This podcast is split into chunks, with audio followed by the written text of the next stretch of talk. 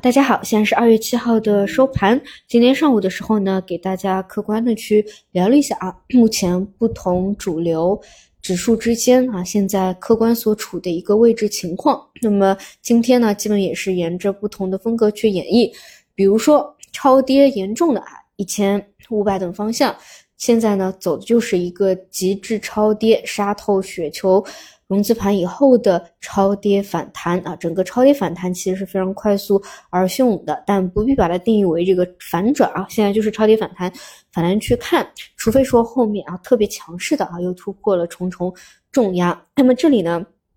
其实最近两周啊是真的是充分体现了资本市场的一个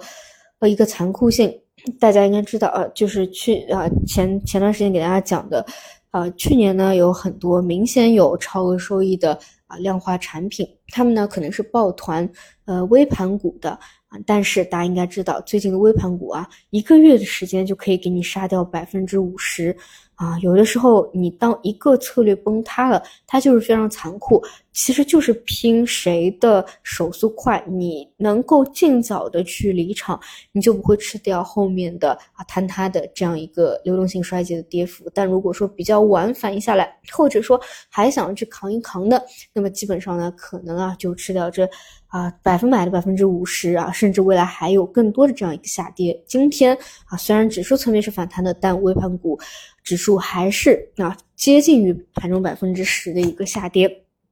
何其残酷！那么这里还有另外一个很大的问题，就是啊那些去有微盘股持股的策略的同时呢，会开五百和一千的空单啊，以试图去对冲，但事实上呢啊这些成分股呢都不是啊相互。配对的啊，也就是说这个对冲可能是失效的，所以就会造成什么非常糟糕的结局呢？就是你买的微盘股也是亏钱的，你去对冲的啊五百一千的空单啊，在遭遇这两天的超跌反弹以后也是亏钱的啊，整体遭遇了一个双杀，这就导致很多的产品从去年看上去非常诱人的一个收益啊，是高达可能百分之五十。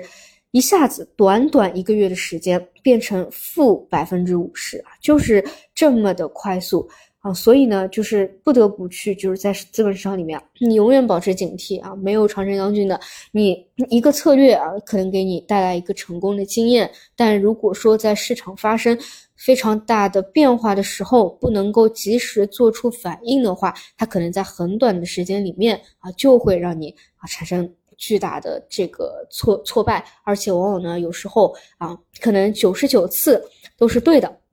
但往往呢，就是那一次梭哈的错了，那也是会遭到万劫不复的一个情况的。那么我个人还是那个观点啊，就是关于微盘股就没有。必要再去未来的年份里面去看它了啊？那据说五百一千，更多就是超跌反弹去对待它。那么关于呃五百呢，相对会比较猛烈一些，这里呢也得注意一下，可能第一波的高度啊，马上就来到了嗯 一个比较重的压力位附近啊。这个哪怕后面有这个转折啊，可能也是。一波三折的啊，这样这种走势了。毕竟这一波下来，这个压力还是比较大的，而且很多资金套牢的啊，这一波上来可能这个还是有一定的这个止损啊、抛压抛压在的。好，那么其次呢，就是五零三零的方向啊，今天不知道大家盘中有没有发现，一度呢又是要出现跳水的苗头在啊，但是呢有依旧是有国家队的维稳的一个动作，那以至于没有。把这个跳水的态势延续下去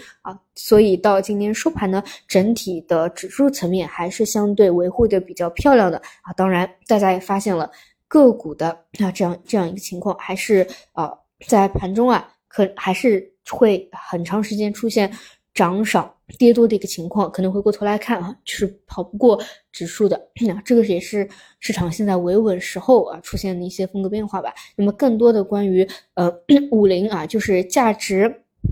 目前来看啊，指数层面，呃，优于成长啊，这样的一个大逻辑需要大家去注意，但这个不是一定的啊，也有可能后面啊，成长风格也能够再次的呃卷土重来啊，这个就是今天市场的呃整体情况。但是这里呢，还是得多说几句啊，就是第一个就是呃这两天市场的反弹呢，一个真的是因为。极致的超跌了啊。其次呢，也是有比较大的维稳因素在，然后还有叠加春节前期啊这样的一个维稳动作在。所以到底市场整体的嗯能量如何？后面多空双方还有没有再次的激战和对决？需要时刻的保持警惕啊，不要去预判，更多是顺顺从趋势。好的，那么我们就明天再见。